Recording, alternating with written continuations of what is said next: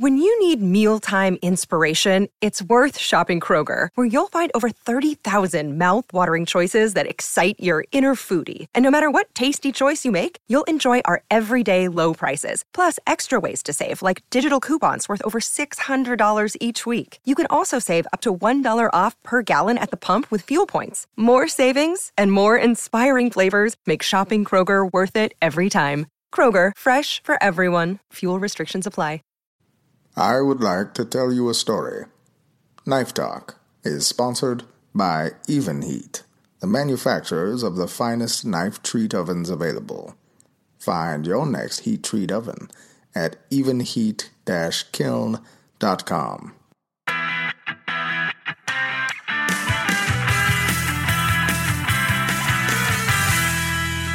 Hey, hey, welcome to another episode of Knife Talk. This is a podcast for knife makers, knife enthusiasts. Who heck, who cares? You're listening. You're here. That's what we want. So today, it's me, Jeff Feder of Feder Knives, with Craig Lockwood of Chop Knives, Mareko Maumasi of Maumasi Fire Arts, and we have a special guest, the great and powerful Jonathan Porter of Doghouse Forge. Let the dogs out! There you go. Uh, Oh my That's goodness. cool. Oh my goodness.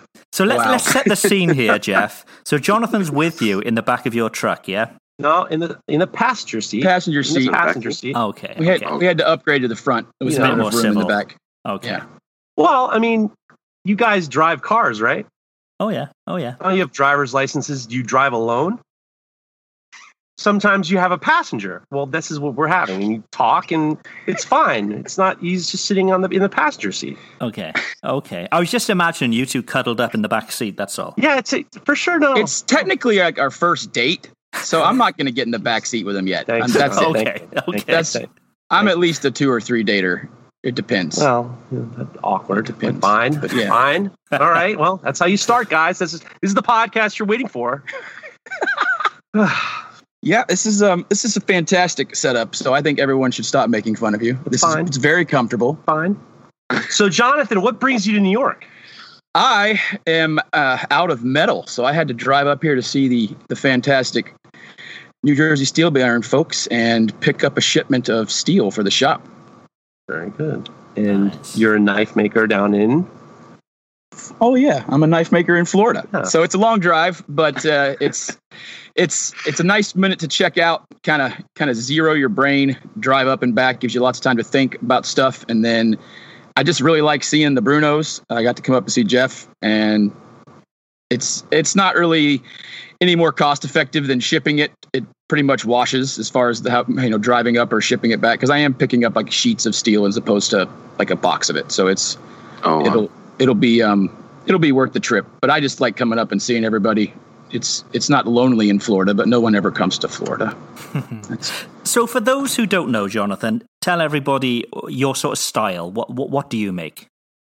well, I am the owner of Doghouse Forge, and Doghouse Forge is predominantly kitchen Let cutlery. Oh, really?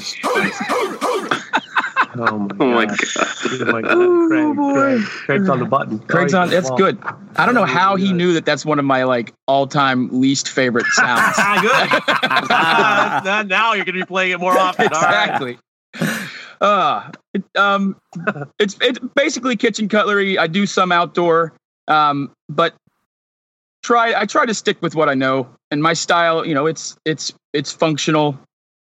I, Doghouse Forge is kind of known for its handle work. If, if if anything, I do a lot of color and I do I do all my own wood stabilization and and dyeing. So it's it's fun to play with all of that. So I think I think as a as a general deal, Doghouse Forge is it's just it's just kind of a knife company, I guess. I don't know.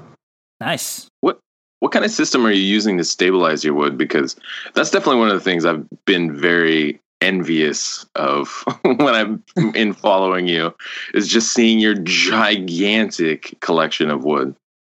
Well, you have to.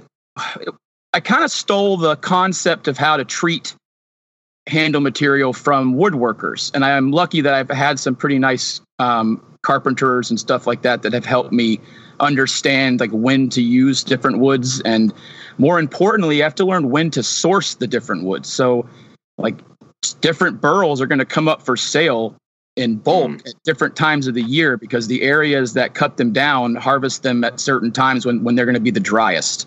So you have to learn when the season is, and then you have to plan ahead. So I I buy all my Buckeye six months before I even think about drying it, and then I dry it and I stabilize it. So my holiday inventory that I'm dyeing and stabilizing wood for in the summer is actually purchased last year, and that way there's enough time for the wood to sit.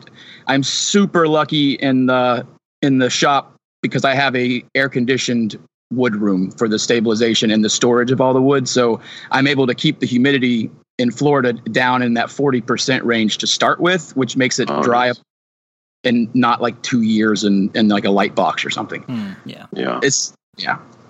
But the system is um, source the wood, give it ample time to dry naturally. That'll prevent most of your warp and that'll prevent most of your checks or cracks from forming, which just sucks when you get a beautiful block and you cut it open and it's got a seam down the middle. Just oh, Yeah. The one of my- especially when it's like multi-dyed and you've got like a month's worth of in and out of ovens in it, and it, that, that hurts you. That that hurts a little bit. But the I use a vacuum stabilization process. Um, I use cactus juice resin, Yeah. which is I, I think it's pretty standard. There's a lot of lighter resins that will get you a harder stabilized material, but as far as movement and it being stabilized, the cactus juice does an excellent That's job. the job, yeah. Yeah. Um, I've l- it's the stabilization is just like everybody else's Morocco, I guess, with the with the vacuum in a in a pot. I use uh, I use the eight quart restaurant soup pots because you can buy them for like two Oh, yeah. fifty piece Huh. Instead of the whatever thirty dollar pot that they sell you with the with the kit. And Yeah, then yeah. and then um, I use a Harbor Freight vacuum pump, and I am not ashamed to tell you that you will destroy those um, repeatedly. Hmm. So what you do is you go buy the Harbor Freight vacuum pump and you buy the two year thirty dollar replacement, and every six months you go and change out your vacuum pump because that's Yep. pretty much what I've been doing for the last I don't know how key. many years. That's like the That's LL the key. when I was a kid, my kid, my dad used to get uh, shoes from LL Bean, and they had a no questions asked replacement warranty, and he was constantly fucking sending them back. like he'd wear them, they get a little scuffed, and he'd send them back, and new ones would come. I mean, he was like on ten pairs of shoes, and he only paid for one. So yeah, So it's the biggest thing is you have to dry correctly. Um, I just have a. I got. I, I I waited till one of the big box stores had a holiday sale, and I got a just a good old fashioned range or oven, you know, and I've got Yeah. it plugged in, and I bake the stabilized wood in it. I dry the stabilized wood in it. I actually temper my knives in it. I do all of your under 500 degree work in it, and it's Oh wow. It just does a better job regulating that lower range than most of the kilns that I've used will. They have the most most bigger ovens, um, especially when they're made to go into the thousands. They have a they have a hard time in that lower range, like keeping a solid temperature. So it's it's the the home oven is kind of designed for bakers, and I'm going to tell you what: you want to see a pissed off wife find out her oven's not calibrated after she's been baking all day. Hmm. So they get it pretty close. I've got a Yeah. question for you actually. When you when you use the oven to um, bake in your stabilization fluids, Uh-huh. um, are you wrapping them in foil, or tin foil, or anything like that at all? Yes, I actually. Um, Tom Stone is Beyond Wood Products. He's been around since since at least my beginning, and he's taught me some excellent tricks involving prepping that that wrap that will save you so much time and effort later. Um, what happens, Craig, is you get that push out. You know Mm, what I mean? yeah, that, yeah. that like, crap. Well, some woods don't push out very much, and that's like maple isn't usually very bad, but Buckeye could push out a quarter inch of crap all the way around it if it's not, you know. So what you want to do is you you take it out of the juice, you dry it thoroughly, and you wrap it nice and tight. But the secret is to have your oven preheated before you start to wrap your your blocks. That way, when the when the when the blocks go into the oven, they're already the outer shell is already hitting temp, which is going to start to convert your outer Mm, shell of so the juice seal with before it seeps. seal everybody else. you know what? Wow. That's really really good. I, I never what I you know what? I'm so stupid. I always just like put them right in wet. I think God, don't use any of it. Just put it in It wet. just when you put it in wet, you've got that 45 minutes or so before it actually has a time to seal it up. Dang. So another cool trick, and I feel like we should really look more at the restaurant world a lot more as I'm staring at Jeff's vent hood over his forge, which is beautiful. And then like yeah. I like I said the race the restaurant pots for the or the soup pots for your for your actual stabilization pots, but then I've got like a restaurant. I don't know what we what they're actually called. I guess it's like a sheet pan that I throw on the bottom. A hotel pan. A hotel pan, yeah, and uh, basically that way all the juice and stuff that comes Hmm. that does come out collects on that, and you don't end up with that that crusty cake around Yeah. the bottom of your element because if just as a step for warning if you get that juice up around 250 300 degrees it will ignite and it will um, Shit. So what happens is it doesn't ignite while your blocks are in there but it drips out and then you go to temper some knives at 350 and the, the oven will catch on fire and you'll be like Oh, so Not good. yeah anyway if you're gonna if you're gonna, you're share the oven you got to make sure you're keeping it clean I see. so There you go. So, do you do just to be clear? Are you doing this uh, the hotel pan with inserts, uh, like little wire rack inserts? Or are you doing them on on the wire racks of the oven with the sheet pan underneath, or the hotel See, pan underneath? what I do is I, I I take the the actual rack out of the oven and I bring it into the stabilization room. Mm. Um, I wrap up my blocks, put them on the on the on the on the oven tray. You know, like the standard rack that comes with the oven, and then on those, the they always usually have two or three racks. I take one of them out so there's more room. Um, and then I, on the on the the rack below it is where I'll slide that sheet pan in, and that way it Sure. drips onto that. Um, I have found this is one of those reoccurring things that has definitely been my Achilles heel with patience. Um, I've found that when I double stack the oven, meaning meaning I've got two full racks of wood, I will Yeah. have sometimes incomplete processing on some of the interior blocks, or if, especially if you're running different different size blocks and they're not all uniform. It's Yeah. just it's better to run more rounds in the oven with fewer materials in it than it is to load it up. So Right. just keep right, that in mind. Because because the the layers below are blocking that direct heat, right? Hmm. So I wonder I- if it could. I wonder if a convection oven would help cycle that air Well, around. I'm I'm positive that would help. I just don't have convection oven in my shop That's, budget. I mean, that's an oven. The way an oven works, as we said in the last episode, it's it's an exchange of heat. So if there's more mass, colder mass going in, it takes a little bit longer for there to be an equalization of the Right. heat to the heat of whatever you're putting in it. I mean, that's even in cooking, it's the same thing. And I guess one last tip to getting good results. Um, also, another Tom Stone tip is when you are.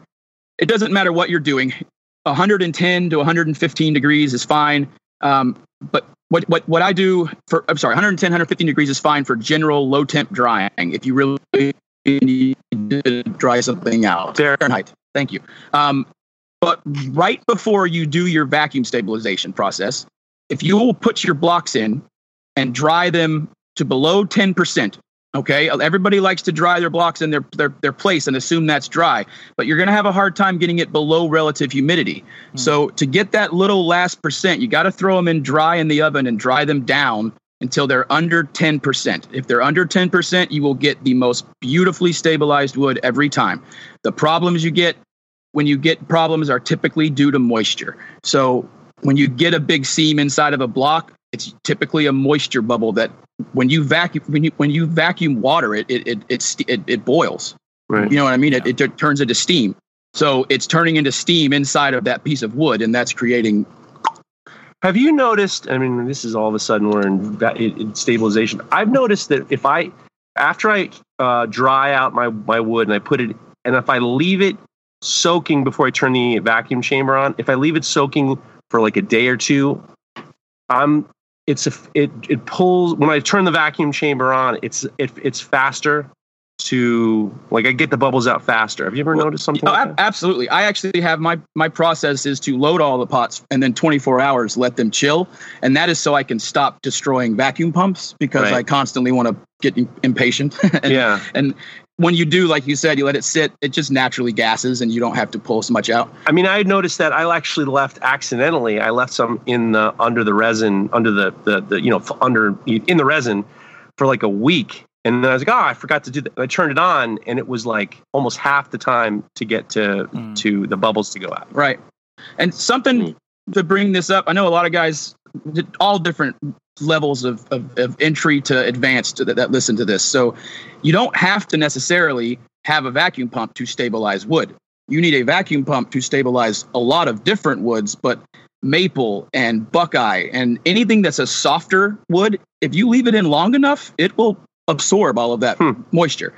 Buckeye, especially, you could leave it in for two weeks and it'll be just as good as it is if it's Hmm. been drawn on. You're just going to have to leave it.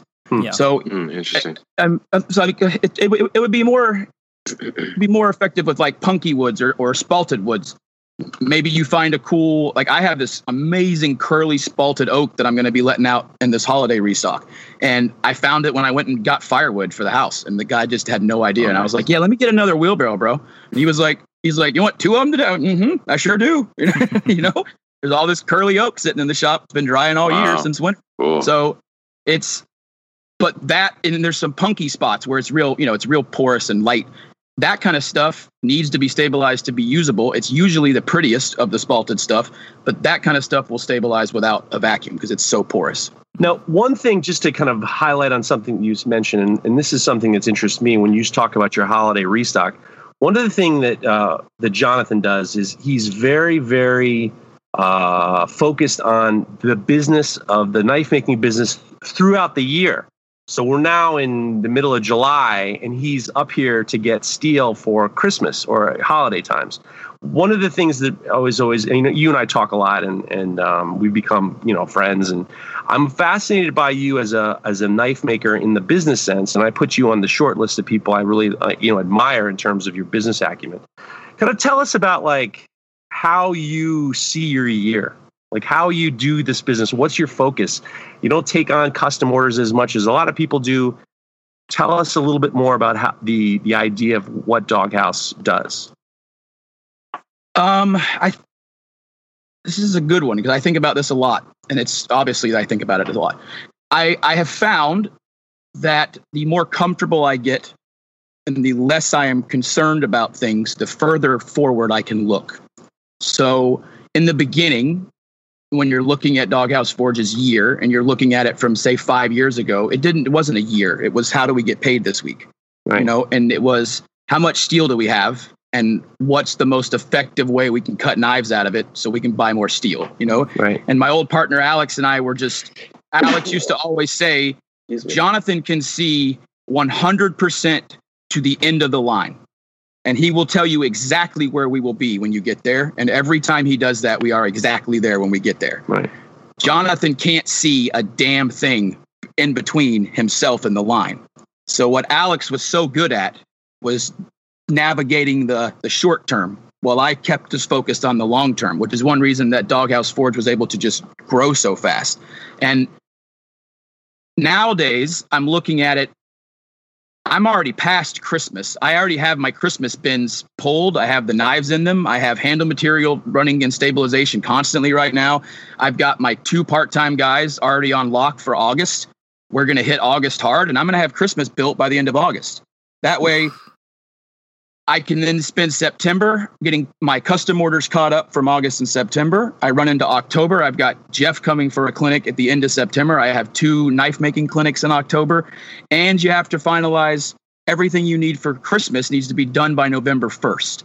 So any any other one-off things or trend items that I want to add, I need that second half of October to hit. And then November is is photographs, website, sharpening knives, getting your shipping ready. Wow. It's getting prepared for the onslaught so that when the holiday people start buying, you're not caught behind it. Because if you're trying to sharpen your knives and finish your knives, when you get a bunch of orders from, I mean, I mean, my my website runs a lot of volume, which I realize is not everybody's situation. Hmm. But in my situation, if I get 20, 30 orders in a day, I'm screwed if I can't ship them. Because if that's think about sharpening 30 knives in a day. I mean, that's a whole day. It's a whole day. And then and then after you sharpen it, I don't care how many times I say I'm going to do it, and I'm I have to tape it up again, and I have to do my handle finish again because I just can't do it. I can't send it out until that thing is so perfect that it it's I have white gloves. I, I literally have white gloves in the shop, Right. and you you you get to that last step where it's sharpened and the handle has been finished for the last time, and nobody touches that knife in my shop. Nobody without gloves on. That's it. Hmm. Like and ask you, I I I I uh, wear those blue gloves constantly, you know, Yeah. and it's just because it's you gotta you gotta keep yourself thinking about what's coming next, as Jeff said. So I can't get stuck in the now. I have to be able to keep flowing and moving. So I'm looking at the year. I know I have to. I know I don't want to get too into into the finances of it, but you have to know that like your money's going to come at different times of the year, and it's not going to come at different times of the year. Like it's full on not going to happen in retail. So you got to be smart about it. And part of what I do is I know that the holidays are going to give me this big push. Well, you have to then turn around and reinvest in the materials that you're going to need for next year. And a lot of times buying wood is best in winter. So I'm going to buy wood before I even sell it this holiday. And that's risk, but I've gotten more comfortable with that. So I can, uh, now I'm like, all right, well, now I'm going to go ahead and, and commit to that because I'm comfortable with it. A lot of growing and planning your year has to be based on prediction or what the business world would call forecast. So you have to forecast. And I've had good bosses that have held me accountable to my forecasting, both when you are over forecast and you under forecast, because you want to try and hit your target. That way you can control it. If you're forecasting you're going to hit this number and you are constantly blow past it, then you're not really any better than if you always miss it. You know, it's Yeah. you, you want to be able to control it. So do I you, sorry, I'm sorry, I'm just wondering, do you come from a what, what's your background before knife making? Is it sort of a business background, or what were you doing before knives? I have a, a horseshoeing business. I'm a, I'm a, I'm a, A I'm a professional farrier. Yes, correct. I guess an Englishman or a Welshman would prefer farrier for, for over horseshoe. Um, and that's not even in our Webster's dictionary. I don't think the word farrier. Really? It's, wow. nope. An obnoxious woman once for asked me if I knew any ferrier. I'm like what? Uh, you know, someone who horses shoes. Ferrier? What the fuck? It was a very. I was like, what are you talking? Farrier? All right. Yeah. As you but were. yeah, the farrier business, and I I grew up in a a house that we didn't. We're not like a business house. It wasn't like my dad's in finance or something. But what my dad believed in was you had to work and you had to understand the value of uh, attaining something through your own efforts. So I mean, at 14, he took me in. I had to work in the restaurant, and I worked in that restaurant while I went to high school. I went to a performing arts high school, so I had secondary rehearsals and ac- extracurricular stuff on top of my working. I was so busy, but it's made it to where now I'm okay with being busy because I realize that it takes being busy to succeed, at least for me. I can't sit around and make things happen. I have to put my head down and do the dang work. Right. And No. the more I the more I try and find ways around doing the work, the more you get behind because it's that moment of just having to step forward and and get started. And it's hard to get started because it's scary to commit to something when you don't know exactly where it's going to go. Hmm. So when you say predicting the year, planning the year, you have to make decisions and you have to stick to your guns. Like if I buy a, bu- a bunch of maple and then the, the world of knife people decide that they don't like maple anymore, well, you have a couple options. One, you try and you try and find something else with whatever means you have left, or B, you sit on that maple until it's cool again. And then you still have to find a solution. But How know. is how is being? How, how do you think being a farrier has changed the way you look at business? I mean, how does? How did they? There's got to be some sort of translation from horseshoeing to being a farrier, and that's not just the fact that you know you do a lot of forging. You're you know you do a lot of blacksmithing stuff, so you're able to kind of you know I know that you make Damascus and you forge knives and. How does do you think that there's a relationship in regards to the business end? I, think it just taught me to be accountable. And and really there's a there's some some gray areas in the knife business that are a little different in the tax world but for the most part it's just in and out. So you really do just have the in column and the out column. And Right. at some point you just need the you want the out column to not overdo your in column. I mean that's it's really that simple. And i the farrier is so is so easy because it's it's repeatable every five weeks. So Right. it's it's really not comparable. Part of why I love Doghouse Forge is the fact that it is something that I am not 100% positive on. Like Right. I am constantly having to solve problems, which is where I'm the mm-hmm. happiest. Right. I would think that because you're a, you know, what you have to do with horseshoeing is you have a customer and the customer expects you to come back every five to six weeks. Right. So like as long as you're doing a good job, you can count on that. You can count on that horse. Exactly. Right. And there's so few of us that are certified and talented enough to work on some of the more advanced horses that if you're just polite and show up on time and do a good job, you will never get fired. Wow. It's just the, the guys still are assholes. You know, I don't know why. Fine. That's how it is. So we've just started drilling, Jonathan, right from the right from the off. Yeah, You've been question I was after uh, question. not prepared. I'm not lying. so Should have let's, put my seatbelt on. let's take a step back. What have we been up to? What have you been up to, Jeff? Uh it, it's uh I've been trying to like get back into the swing of things. A couple weeks ago I was in Barcelona and I ended up there's a lot of catch up this past week and I had a good meeting uh uh down the this week that was really good and it was a lot of like catching up and trying to get back in the swing of things. It's been super hot up here so it was kind of hard to to do a lot of stuff and then um I ended up having it, it, nothing to write nothing to write home about. It was just uh you know just trying to get get my shit squared away, and it was it wasn't my, you know my favorite week, but fine. No, no big dramas. That's a good week then. No, no, except for some anxiety dreams. I had an anxiety dream last night. It was uh, due to the heat. I, I we uh, we don't sleep with the air conditioning on because my wife and I have decided that we sleep harder in the heat. And I had this anxiety dream that I was roped into robbing a bank in the Netherlands. in the Netherlands. and it was this. I tell you what, this is a fat. This is a, interesting because so apparently in the dream, someone says we're not. There's no one's going to get hurt. We're not going to stick anybody up. We're gonna. We get the keys to the bank. We're going to go in the bank. We're going to steal the money, and we're going to leave with all this money. So in the bank, I realized that one of the accomplices with me is Hulk Hogan, and and Now, you strategically Holy- left that part out. I didn't want to tell you everything because I believe it for the tell. So we're so we're we're we're, we're like I, I, at some point we're drilling holes and then I'm cleaning up the dirt from the holes because I was uh, back in the day when I was an installer I was always cleaning up behind me and then we got all the money and then we're about to leave the bank and then all of a sudden we see out the window the cleaning crew's there and they're looking at us and they're waiting to come in to the bank to clean the bank and um, that's when it just all flooded to me that it, we're about to get arrested. It was this giant, like, oh my God, I never even thought that problems could occur. And now we're about to go to prison. So I woke up this morning in this horrible sweat and I realized that it's an anxiety dream about the, you know, the orders that I have coming in, especially for getting ready for Christmas, but also these bandito knives. I'm, I, am I'm, I'm just getting ready to do the first uh, installment of uh, updates but I just I know that that whole dream was everything's going good and then something terrible is going to happen.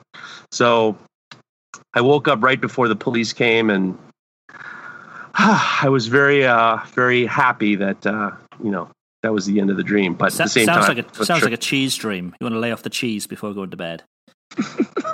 Cheese. Is that what you- Cheese dream. I've never in my life Cheese? heard of a I've cheese never heard of a cheese Never dream. heard- Sounds like a French thing. A cheese I dream is if, if you have too much cheese before bed, you get these crazy dreams. That's that's the, the cheese dream. So I've heard of like like getting the meat sweats, and that's where like you, you eat too much red meat and then you go Yeah. to sleep and you wake up all like oh clammy meat sweated. But I don't know about cheese sweats. Never in my life have I heard of a cheese dream. Ah, there we go. There What must kind be a of what kind of mold spores they got growing on your European? That's probably what it's from. unpastured It's probably from the mold affecting your brain. But yeah, cheese dream. It's when you when you have a really weird, unexplainable dream, and it's I because like you've it. eaten cheese. I like that you're like going, you're you're like doubling down on this. Yeah, cheese dream. Come on, guys, you're really trying to a thing. push this. Yeah, you're trying to push this on us It's hard. normal. I gotta. No one understands what I'm talking about. I gotta push hard on the cheese dream. Right? Stop I guess trying to make cheese dream a thing. yeah, I guess. uh, Well, you know, I thought it was fine. So, how was your week, Craig? Jesus. Jesus. Um, good, good. So I've spoken in the past about the, the way the business has changed so massively, really, over the last four months. So um, I'm not really doing any customer orders anymore. Everything I do is steak knives for restaurants, and I've just I'm just backed up. So I mean, just this morning I had another order for 50 knives, and I'm just finding it a much much easier way to work. So admin wise, I've got one contact for 50 knives as opposed to 50 contacts. You know, and what I'm finding is that they're willing to pay the same amount that a single purchaser would anyway. So it's it's it's, it's a lot lot easier for me. So I've been working on a hell of a lot of steak steak knives. Um, I've actually built a tool now which allows me to I shared some time back with this thing I was going to have on the website where people could pick um, the, the, handle materials, the liners, the pin colors, all those kinds of things, like a customizer online, so you could see the finished knife. It was Right. one with like ten thousand options, right? Exactly, exactly. Yeah. Yeah. Um, Just and a I, few. I don't think I'm going to put that live now because I want to sort of move away from offering single knives because it, it, it doesn't make sense the way I'm working at the moment. So, so I'm using this tool sort of myself. So when I'm speaking to a restaurant, let, let me back up. So first of all, I've got this sort of proposal document which I use, um, and it's it's all set up in a way where I can just drag a logo in and it puts it in the right place. It, it changes all the names out of this proposal, so it looks personalised for every restaurant that you'll go to. They'll generally come back to me with a yay, or can I have some more information, or could you do this, for example, in, in walnut, or could you do this with a green handle, and so on. So now I'm using this tool to give them a, a mock up of, of how their knife would look, and it'll have their logo on in the right place, it'll have the pins that they want. Um, and it's completely photorealistic because it's it's it's a composite of different photos of different handles and different blades and so on. Um, and it's just removing admin for me because they can see exactly what they're going to get. As I say, it's it's one order for a dozen, two dozen, fifty knives, whatever it may be, um, and things have just been going incredibly well. So yeah, it's been just steak knives, steak knives, steak knives, and I think every week for the foreseeable 12 months 24 months is going to be the same. It's steak knives steak knives steak knives which which is great. It's it's it's really nice. So aside from that i've also got this range of chef knives which i'm doing with it with with a chef which is really exciting for me um, All right. it's yeah it's it's all change and i remember just sort of three or four months ago i mean i, I spoke to both Mareko and jeff about it saying you know i'm struggling here. I'm i'm not getting enough orders in. Um, and they were all individual orders. But the minute i made that proposal document and started sending out to restaurants things have really changed around so i think going forward that's that's what i do i now supply restaurants with with table knives and steak knives it seems to be doing the Yeah. trick Bespoke steak knives for restaurant. I love it. Yeah, I'm, I mean everybody does. Every other maker does it, but they don't. Maybe they don't market themselves as that. So you know, maybe that's what, how I'm getting the business. I don't know, but it, it's it's certainly working. So it's it's all good. It's all good. What about Right. you, Mareko? What what have you been doing this week? Well, really quick. Uh, so the way Jonathan kind of projects out, do you are you doing the similar kind of deal with your steak knives, and you, and you're just kind of slowly lining up more and more customers? Or you kind of keeping it a little Yeah. tighter? So an example is, I mean, three months ago, if somebody wanted a knife, I'd work on it that day and get it out as soon as I could. Um, but you know, now I'm talking bigger numbers. So an example, uh, an order I confirmed this morning was 50 knives, and I've given that a nine-week shit. turnaround. Um, and you know, all my all my knives are water jet cut out, profiled. Um, I've got five or six different shapes of steak knife now, and they're generally picking from that sort of from that range. Um, and I can just grind away. So I can just grind, grind. So I can have all these knives waiting, and when an order comes in, I can just get on with it. So yeah, I'm looking about nine weeks at the moment for um, sort of restaurant orders. Um, and I'm hoping that doesn't grow any further, really. You know, so I'm always working to make sure I've got almost knives in stock because I've got this this range of five or six shapes, and as long as I, I have lots of them readily readily available, and then just you know Mhm. putting handles on, doing any of the bespoke stuff, and getting them out. Oh, very cool. That's, that's fantastic. Yeah. For me, this last week uh, has just been playing, uh, well, basically playing Mr. Bladesmith and Knife Maker and just getting back to it. Uh, last weekend, I had Neil at the shop working with me, doing some recording for combat. Um, and I wisely decided instead of just doing like doing something just for that, um, actually at the advisement of my my wife, really, uh, was to actually have a project that I'm already a custom order that I need I need to get done basically um have that as part of the filming. And so I did my handle sculpting. Part of the filming we did was just showing how I contour and shape handles and stuff like that. And uh, so I've just been working on it's a bit it's actually forged out to be a giant knife. And uh I always offer the extra length. The customer ordered an eight and three quarter inch knife. It ended up being ten and three quarters, and um, I, That's yeah, a a beast. Yeah, yeah. Well, I mean, it comes down to that managing mass and material, and you know, I cut off, you know, that those couple inches in length on a knife really ultimately translates to maybe another half of a cubic inch of material, and so you just do that little bit, and it can it can definitely stretch a, a ways.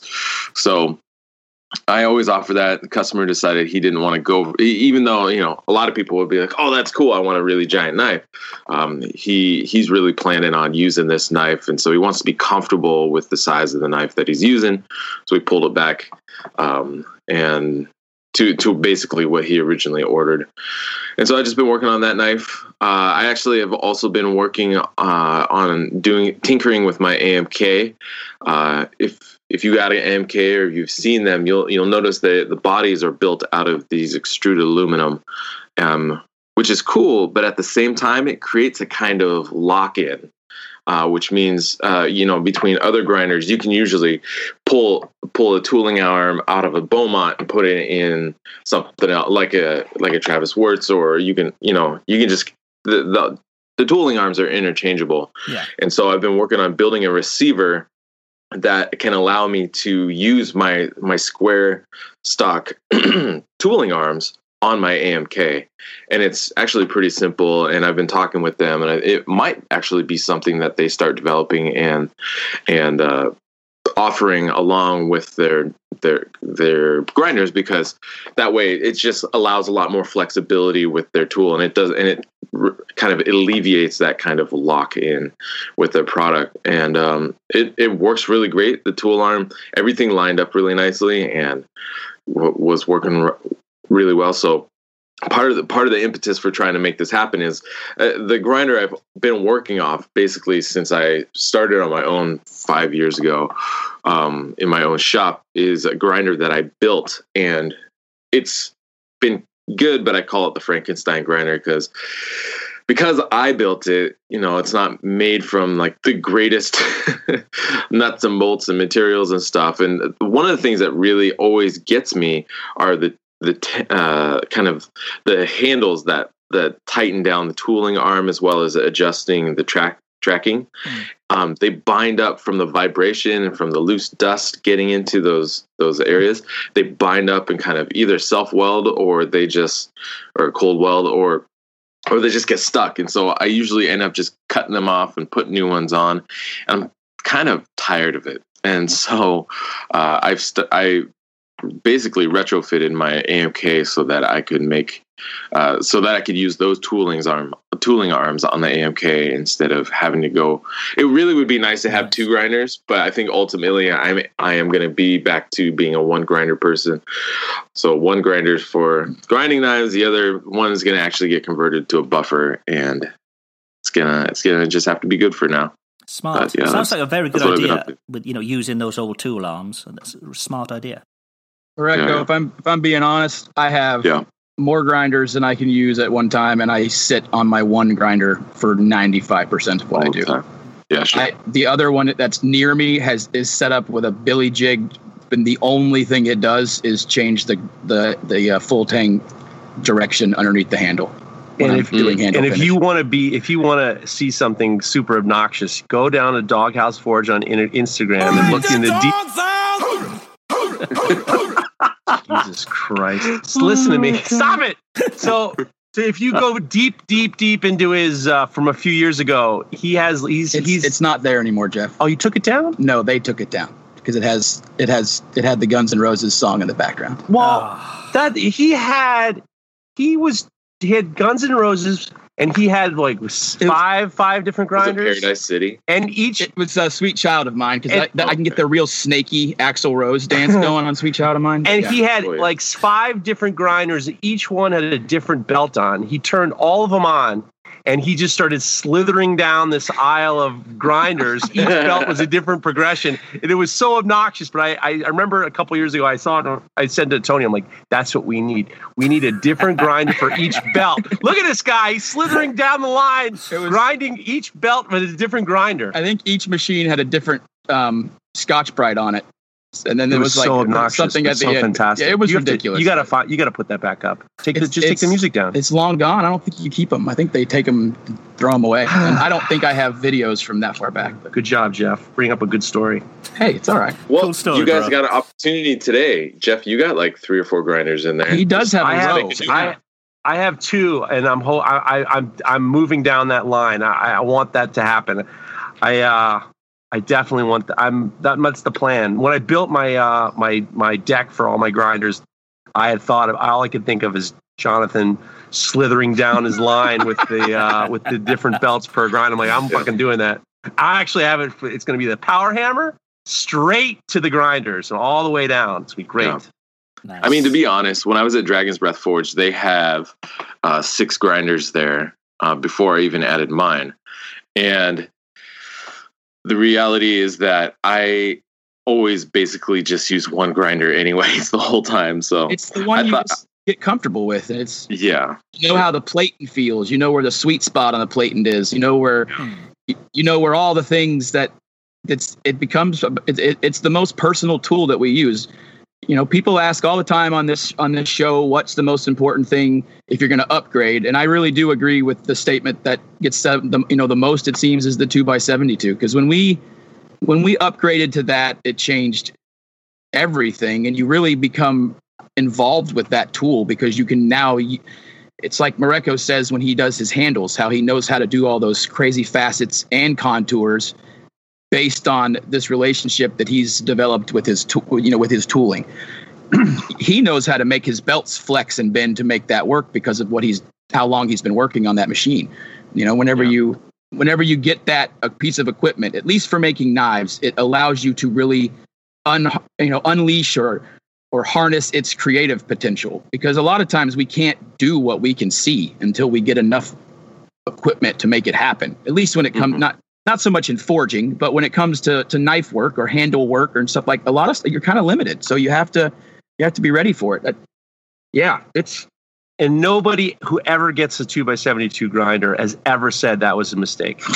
they always say they always say, "Why did I wait so long?" yeah. It's always every time I get a, a piece of equipment that it hurts to pay, but I get it. and I'm like, I don't know why I waited so long. I get more angry at myself than than the fact that I paid because it just makes you more efficient. Yep, definitely.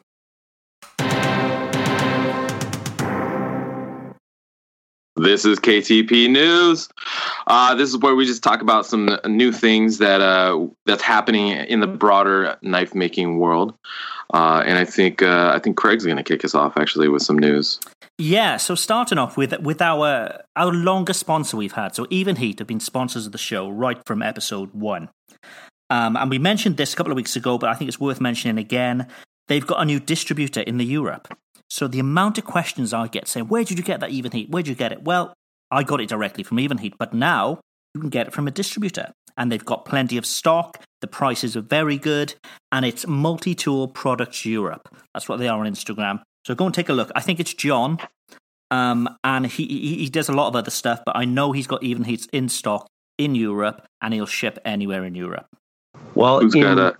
Yeah, go ahead. In the, in the, in uh, in more of this, you know, knife talk news, uh, we had a really nice. Uh, if you listen to our friends at the Blacksmiths Pub podcast, they just had the newest episode that's up now with Chris Cash of Mount Phillips Metalworks.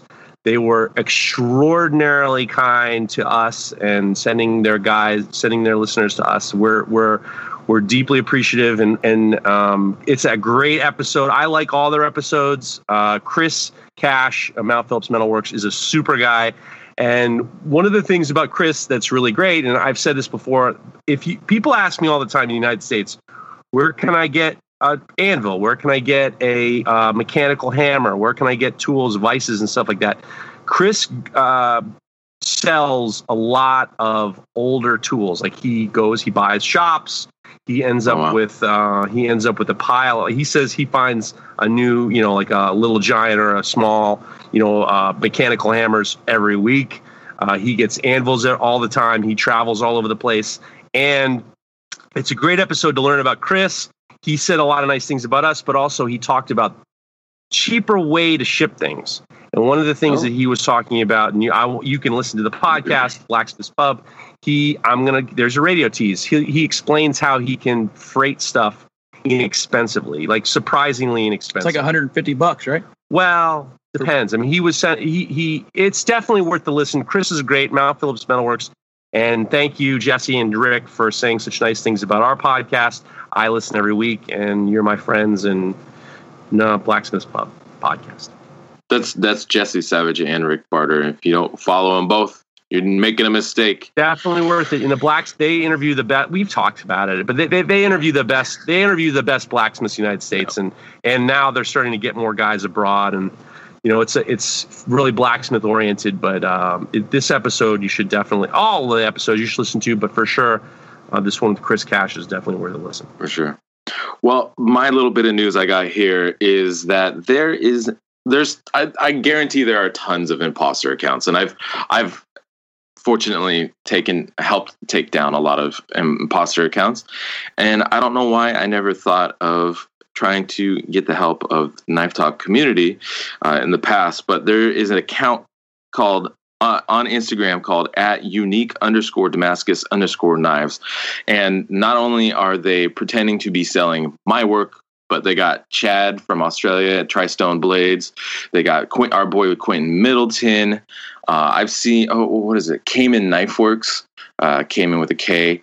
Uh, they, and I'm sure there are others. And so if you could go on there and just report them as spam, um, unfortunately, there's not a whole lot else that people can do, but it helps um, kind of legitimize. Like if I, because I'm going in and I'm gonna I, because they actually are using my stuff, my images. They they uh, I can go in and actually make a report about the imposter account. But it, having these other people come in and helping to report them uh, really helps Instagram say, okay, I guess these guys are actually being assholes and pretending to sell other people shit and and so if you can do that, that would be awesome. We've done that before on stories. We've done that before. I, I think maybe this that was a very good idea, Mareko. Maybe we can start to kind of like galvanize our fans Well, to kind of Help and it's- somebody that doesn't understand what these imposter accounts actually do.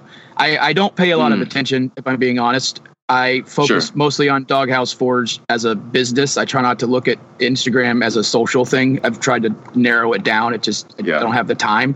So, but what do they accomplish? Like, Yeah, so are so they they'll put a selling nice stuff? I mean, they, they, They- can't literally sell it. I mean, Right. So what's happening is they'll put up what's happened in the past actually, and actually to somebody who thought they were buying a piece that was mine, uh, is that they message the account. So the account puts up my stuff. They say this is available. Send me a DM or an email. This person is really excited. They send a DM or an email, and the account says, "Oh, you know what? It just sold, but I have another one." And the person is like, "Great." And it's not for Oh. exorbitant amounts, but it's like it's like for whatever somewhere around three to five hundred dollars or something like that, which isn't nothing. And then they turn around and sell them, send them a piece of shit knife that is absolutely not worth two, three to five hundred dollars, and they do that repeatedly to as many people as they possibly can. so you order Yes. your knife and you get an eBay chef's Damascus knife instead. That makes sense. So whatever, and the person actually has an eBay account too, so I guarantee they do the same thing over there. So I I mean, it's hard enough to, and and this is part of like the idea of the Shokunin collaborative. Actually, is that there are bullshitters out there slinging crap, and it basically looks makes us look like assholes in a way. Um, because then that person has been, uh, you know, they, they it sullies their their trust of kind of like the whole custom knife knifer system, and so the idea is with the Shokunin is to help give people customers a safe place to go and know that the stuff that they are buying is being vouched for by other reputable makers and not just some random account that they did an image search through Instagram and found. And so so I hope everybody who has just literally a couple minutes pull up unique underscore Damascus underscore knives, go report them as spam, please, and uh, help get their asses torn down, and at least get rid of one more person being a jerk like that. Hmm. On And the, if you use the promo code Knife Talk 10, you get 10% off from unique Damascus knives. Right. tell Well, them you you know- tell me you know what? Send the promo code. Send them the promo code. Said I heard that you, you we get ten percent off of the, these knives and see what happens. And then we'll and you you post it in your stories and see do the DMs. Say I want the ten percent off from the knife talk offer, and, and and you you send us the screenshot of what happens, and we'll repost it. I guarantee you, they sell you something. yeah. Oh, ten oh, percent Oh, off. Ten percent? They're like, I don't even know what that means, but here, this is the cost this. All right, there you go. Wow. Yeah. So talking about sponsors and ten percent off, we've got a new sponsor, and these these are guys that myself. I mean, I use their stuff. Mareko does, and Jeff does. It's Rhynowet. It, well, it's it's Indasa USA, and they're the makers of Rhynowet, hmm. which is the by far the most superior sandpaper out there. And we all use it for our hand sanding. We use it for everything. And they, now do, you know, the sheets, as we all know, they now do shop rolls. They do they do all sorts of stuff. So from next week, they're going to be a, a full sponsor, um, and we're going to be able to tell you where you can get Rhynowet. But just off the top of my head now, I know certainly within Europe you can use ground flat stock. I know they're stocking it. Where do you get in in the US, Jeff? Where you get? it I'm under the impression that Texas Farrier Supply has it. There we go. There we go. So we're, we're going to try and work something out. Let's try and get some sort of discount on Rhynowet for you as well. But go follow Indasa USA because they do more than just you know the Rhynowet sheets. I mean, I've got some shop rolls on order now. They're going to come here, so I'm excited to see how they Yeah. work. But um, yeah, go follow Indasa USA on Instagram. Well, and they everybody knows the red line also, but they actually have a lot of different lines, and one of them is the plus line, which I really like because it's a silicon carbide.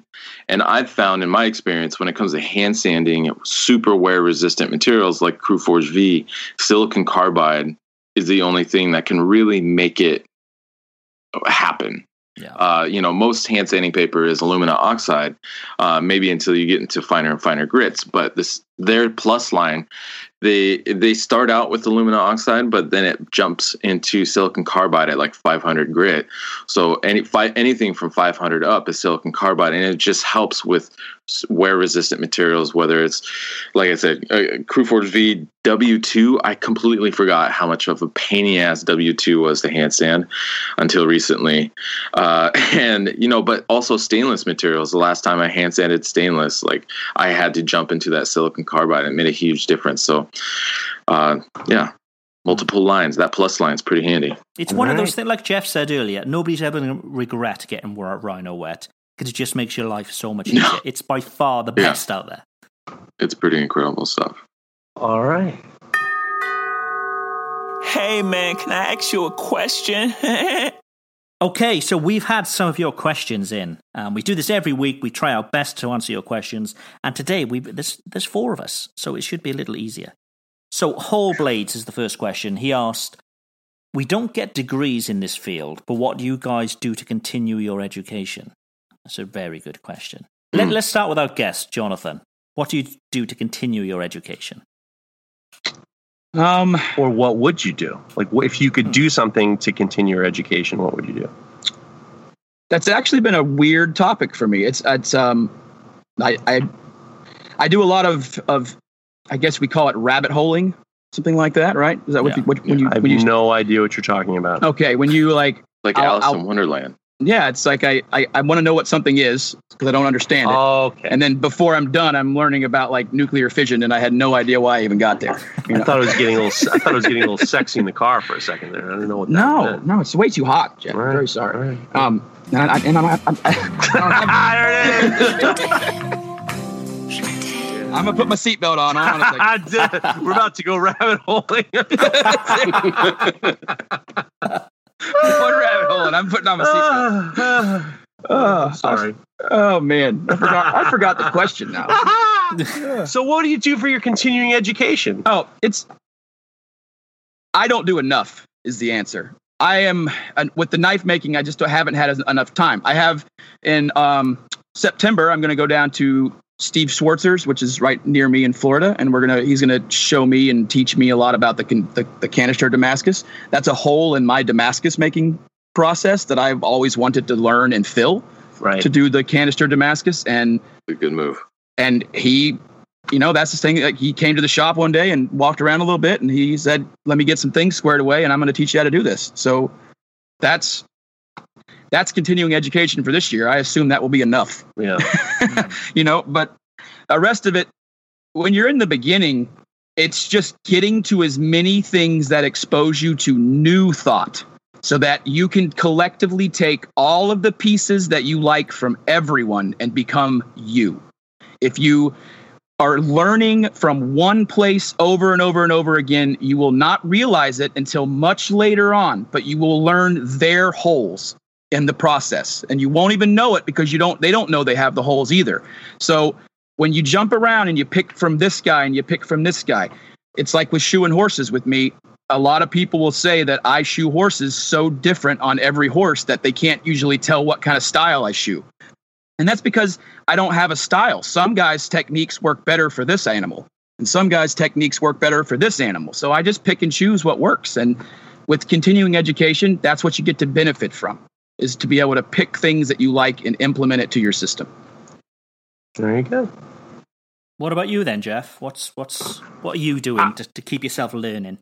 Well, if it, I'd like to, I before I left for uh, Barcelona, I did a little bit of Damascus here, which by myself without any anybody's help. I had actually had a few conversations with uh, Mike Quesenberry, was super super helpful to me. Reached out and he gave me some advice, and then I was talking to Cliff Dufton, and we and I made a, a, a small, very easy. I want to do more Damascus, but honestly, I really wish if I could do some continuing education. I want to learn more about machinists about how to be a machinist, like working with lathes and working with you know all the machine. I don't have really any experience uh, as a machinist, as opposed you know as long you know besides just using a drill press. So that would be definitely something. End mills and all that. I, I, I that is one thing that I really regret. I was in a couple metal shops where we had that that. But the funny thing is, a lot of these old school machinists they don't want to teach anything because they think they're going to take their job.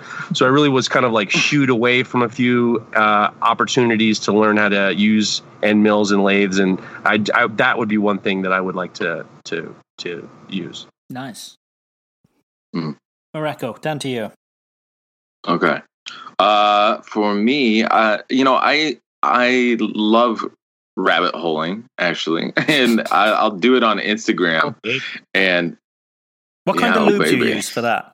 Oh Jesus Christ, Craig! WD forty. What's the? oh my God! This I is a cheese dream. If it's gonna be a, if it's gonna right be a really deep one, Craig, you need like three in one, like oh cutting my, fluid or something. Oh you need you need something that'll hold up to the heat. happening? What is happening? Rhino, Rhynowet's about to jump ship. There, listen to this one. Gossip USA. They're like, oh man, get out of here. Whoop, never mind. Uh, no, but yeah, uh, just looking around at as much stuff as possible.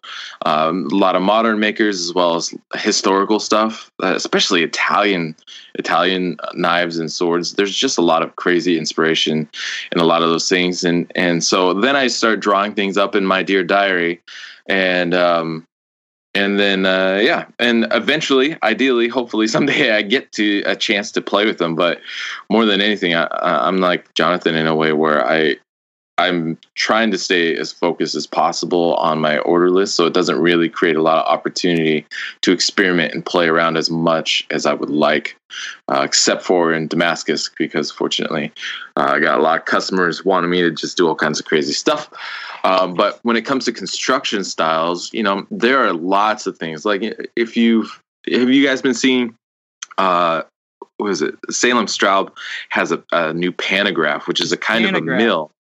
Yeah, it's and he's been cutting these crazy. It, yeah, he's cutting these insane inlays, uh, and essentially the way it works is you make a giant template, and then you you can size it down based on how the pivots all work and everything, and then it has a cutting head on the other side, and it can pre- very cleanly and precisely cut uh, on on handle material to create inlays. Uh, I think most commonly, or cross hatching, or whatever kind of stuff. Uh, but just there's just all kinds of stuff. Frame handles uh, i have i kind of have played with forged full forged integral knives with guards um, but i haven't finished out finished any of them out. I've just forged them.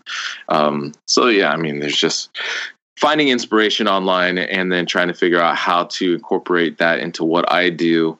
And you know that's that's my version of continued education is basically just trying new stuff i've never done before the pantograph is what uh, Florentine knives use to put their touch mark on.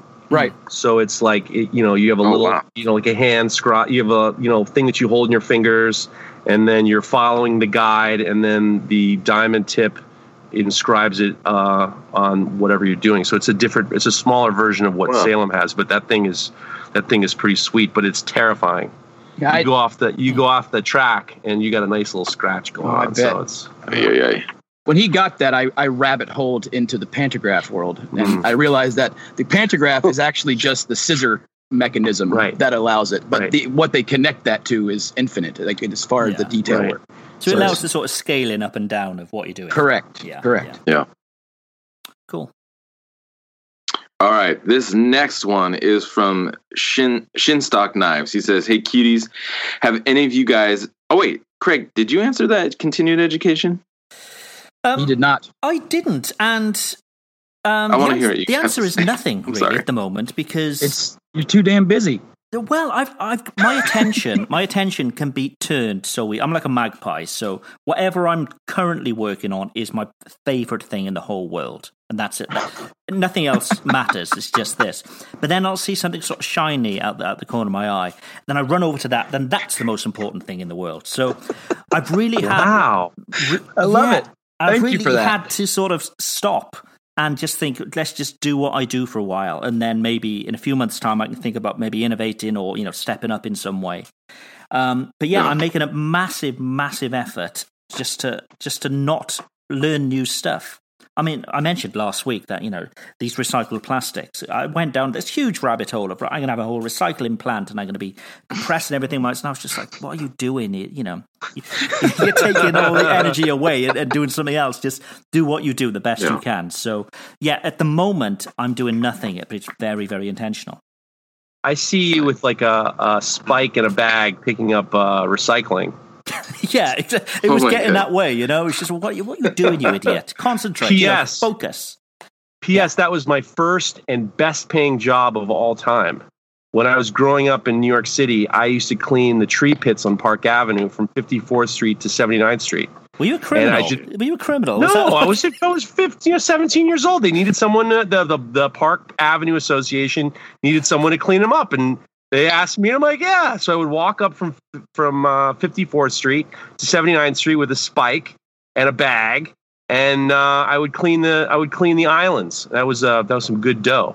Mm, nice. Yeah. Grandpa Jeff in the house. You realize that's like the fourth time you've told that story on the podcast. No, that is can't possibly yeah, dude. You, you okay? At least No. three times. Yes. Wow, you know, these are for the new listeners. It's in our conversations. These are for the new listeners. You know, they Right, need to know that you know I wasn't. You know, well, just because I lived in New York City doesn't mean I was like you know sipping at champagne out of a you know No, crystal glass. I was picking up dog shit on the street.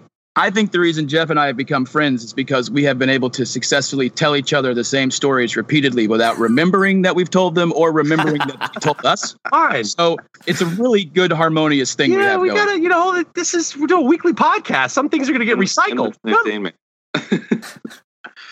All right, get that question. Shinstock. All right. Shinstock Knives. This next one's from Shinstock Knives. He says, Hey cuties, have any of you guys made your own shop equipment? And if so, do you still use any of it? I think I was just talking about my grinder that I built. Yeah. I, I do still use it, but I'm working on phasing it out a little bit. Yeah. Otherwise, otherwise that's it. I've made lots of like little jigs and things like that, you know, that I'm always using. But with regards to sort of, you know, heavy machinery, no, I just think get the expert to do it. That's my opinion on that. Yeah. I the I have uh, uh, my first forge, uh, the single burner forge. I built with John Ledford, and um, I built that, and I still use it all the time. It's a great little forge. Um, I use it all the time. I did get a, a bigger three burner forge that I kind of go back and forth, but for uh, the single burner forge that I built, uh, when I'm just uh, when I'm trying to, I don't need to get things super super hot, and I can you know like bottle openers and stuff like that. It does save me a little bit of gas, and it gets the job done. And I still use that all the time. I I have to say that if you're um in the beginning it's really hard not to not to fall into this frame of thinking where you're trying to build it to save money but every time you try and build something to save money you will lose money so just save up Oh, yeah. buy the professional equipment It will. It, when I first started shoeing horses, I was on eBay constantly looking for used equipment. I was on all of the Craigslist looking for used equipment. And I was trying to save money here and save money there. And my mentor would be like, "Will you just stop and save the money and buy it because you're never going to buy it again?" He's like, "You just need to buy the one that you never have to buy again, and that's what you All have right, to do." you you know and i'm like oh but it's $200 more than all of these used ones and it's like yeah but you're going to go through 10 of the damn used ones before you finally suck it up and buy the new one It's like your So vacuum it- pump, oh. just like your vacuum pump. You know, you yeah but there's no harbor freight exchange for, Yeah. for most of Yeah, my that was- equipment That's a, that's, a, that's, a, that's a backdoor insurance policy he's got set up there. It's a cheap insurance policy. yeah uh, I just, I personally, I, I used to be the opposite. I built my first heat treat oven. It, it, it, it would run to 1400 degrees. That was as hot as it got. Um, it wasn't that I had the wrong components. I didn't have the wrong anything. But guess what? The box on the inside was two inches too tall to get me the extra 300 degrees that I was shooting for. I didn't know that. Now that I'm friends with and, and work with some kiln company guys, they looked at my original design and were like, "Oh, that that'll never work. That's that's too much of this for this." And I'm like, "Okay, I don't even know what those words are, but I guess I shouldn't have spent nine hundred dollars on this heat treat oven that I ended up eventually taking apart, and now I just use the the Empire bricks to hold up my Damascus bars in the kiln. So that's a pretty expensive, you know, prop to hold your your Damascus bars Yeah. up. You know, sometimes it's better to just suck it up, make something happen, and and and, and make it make it work until you can buy the tool once. yeah. Yeah. That's actually one of the hashtags I use is invest once. Okay. Yeah. Yeah. It's it's That's- hard though, especially when you're trying to make things happen and, and you have limited resources. That's what Bernie Madoff. That's what his favorite hashtag was. Oh yeah. Nobody get that one. Nobody got that's a New York, that's a New York joke. No Bernie Madoff. No, all right, never mind. All right, eh, somebody got that. Somebody from New York got that. Yeah, fine. All right, Brody Donnelly. I'm gonna switch it off. I'm gonna switch it on. I'm gonna we're gonna rabbit hole Brody Donnelly right now. Oh. Brody Donnelly Blades writes, "Hey man, can I ask you a question? Can you etch a full tang knife after the handle is on, or will it affect the epoxy and the wood scales? If I etch it before I glue on the scales, it would just get sanded away along the spine and tang as I shape the handle. Thank you." Okay, I think we, we've answered, we talked about this in the past. So I think this is a perfect one for Mareko and our countdown clock. You ready, Mareko? Oh, jeez. 30 second answer. Okay. Ready, Oh ready, steady. Go. Wait, did it start? I can't hear it. It's it. on. It's on. Okay. Okay. Uh, so you want to temporarily attach those handle scales. So if you're using Corby bolts, um, then you can cut those heads short so they're below the surface of what will become the face of your handles. And then, uh, you know, just, or you can also glue tack stuff, but then get all of your sculpting done, take it back apart, uh, etch your blade, and then glue it back together, clean up, and then all you have left to do is clean up the head of those bolts. You're brutal. Craig, you are You're done. brutal. oh, oh or Jeez. use nail Realize those- varnish. We've talked about Yeah. using nail varnish in the past as well, haven't we? Yeah. Yeah. Exactly. Yeah, so fake, the, you know, cut the. So he was saying is to make them short, make the Corby bolts short, and then afterwards, just put the new ones on, and all So, you're doing is touching the sides. We did tell him how to correctly do this. We did not answer his question. Though. Okay. That's not what the show is about, Jonathan. It's about Oh, jingles. sorry. As many jingles as we Uh, can fit in as possible. it is all it's best to do it the Mareko way. If you do put the scales on and you nick it or something, um, something that I've been able to accomplish is to basically, like Mareko has done on his in his feed before, you can tape up everything and then you can get the blade re-etched if you have an accident. That's easy enough. But to do the actual tang, if you tape everything up, um, you can then take the ferric is what I like to use, and then like a Q-tip, and you just Mm. drop one drop at a time, and you have to make your tape like use duct tape or something waterproof, and make sure it's all the way down. You can even use heat on it, and that way you go, you know you don't you don't have any gaps, and you just do one drop at a time and let it roll down and off the butt, and just it is not quick, and you better be ready. But that's why you want to do this the other way. You don't want to have this is fixing your problem. This isn't this shouldn't be your your go to solution. So. If you have Yeah. to, you can do that drip drip method, and it will re-etch it. it- But it's, it's, you're, you're going to be there a while. Yeah. Nice. Okay, next one is from EC Knivery. What are your favorite recipes or meals that use the most of the basic knife skills a chef should know? I'll Good jump question. straight. I'll jump straight in with mine first. So I'd, I'd say anything with a with a mirepoix. So the the whole onions, um, celery, carrot thing, um, because you you know you, you're dicing you're dicing a lot, and it, it's that repeated action. So anything with a mirepoix. So that could be you know a, a basic sort of ragu sauce, a bolognese sauce, that kind of thing. What do you guys think? I recently, my wife and I found this Israeli restaurant in Manhattan that we love for breakfast, like brunch. And I, we never had this before. Uh, we had what's we're commonly called an Israeli salad. And it's awesome with everything. And it's really all knife skills. So basically, it's cucumbers, tomatoes, um, red onion, lemon juice, olive oil, salt and pepper, and a pile of, and a handful of parsley. And I know, Tomer, you're shaking your head in in your grinding room, angry that I got it wrong. But basically, you're it's all fine dices, and then the olive oil and the lemon juice and the sea and the salt really make it. It's almost like kind of like a, a Mediterranean salsa. It's but it's not very you know like uh, it's a great accompaniment. We love it at our house, and you you do uh, you want to focus on your cutting cutting. So cucumber, uh, tomato, uh, red onion, lemon juice, olive oil, salt and pepper, parsley. Great, and then you're chopping a lot. Yeah. I like to. Uh, I I think homemade pizza is actually a great opportunity for practicing all types of different cuts and then just throwing it on the pizza and baking it. so that's always a fun one to play with knife skills and practice knife skills for me. Uh, but otherwise, outside of that, like probably stews, right? Mm. Yeah. Because you're cutting down stuff, different sizes. Um, trying to think what else. I don't know what else, but yeah, those pizza especially, and you can get the family involved or friends over or whatever, and chop up a bunch of stu- stuff. And if you cut your finger, you got somebody to call nine one one for you, or so. Unless Pizza. you're Craig, unless you're Craig, Yeah. Mr. Fingertip. Just your fingertip, just the tip, Craig. Um, the tip. Oh, yeah, yeah, I have no It's- idea. your tip. I try to rack my brain. I don't cook a ton. I have an amazing, amazing wife that has always just dinner all the time. I'm so busy, but I, when I do cook, it's uh, chicken fettuccine is a good one, I Mhm. think, because it you got meat prep, you've got post cook meat prep, you've got julienning the spinach, you've got cutting up tomato. It's it's all in there. So that one definitely uses a lot of different you know types of materials to cut through. Yeah.